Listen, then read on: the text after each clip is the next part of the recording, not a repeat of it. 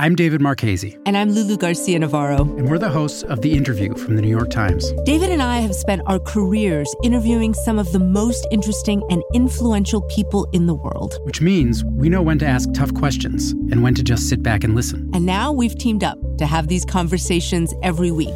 We'll try to reveal something about the people shaping our world. And we'll get some great stories from them, too. It's The Interview from the New York Times. Listen wherever you get your podcasts. From the New York Times, I'm Michael Barbaro. Here's what you need to know today. On Wednesday, U.S. health officials urged pregnant women to receive the vaccine against COVID 19, pointing to new data that found no increased risk of miscarriage for those who are immunized during the first 20 weeks of gestation. Previously, the officials had said that pregnant women could receive the vaccine. Now, they say that those women should receive it. And I spoke with Governor Cuomo yesterday, and he pledged his full support for a smooth transition.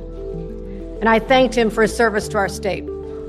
In her first public remarks since Governor Andrew Cuomo announced his resignation, New York's Lieutenant Governor, Kathy Hochul, said that it was time for the state to turn the page on the Cuomo era and that she was ready to replace him. I believe it is appropriate and in the best interest of the state of New York. And while it was not expected, it is a day for which I am prepared. Hochul, who will become New York's first female leader, vowed to change the culture of the governor's office, where sexual harassment was allegedly rampant. At the end of my term, whenever it ends, no one will ever describe my administration as a toxic work environment. That's it for today. I'm Michael Barbaro. See you tomorrow.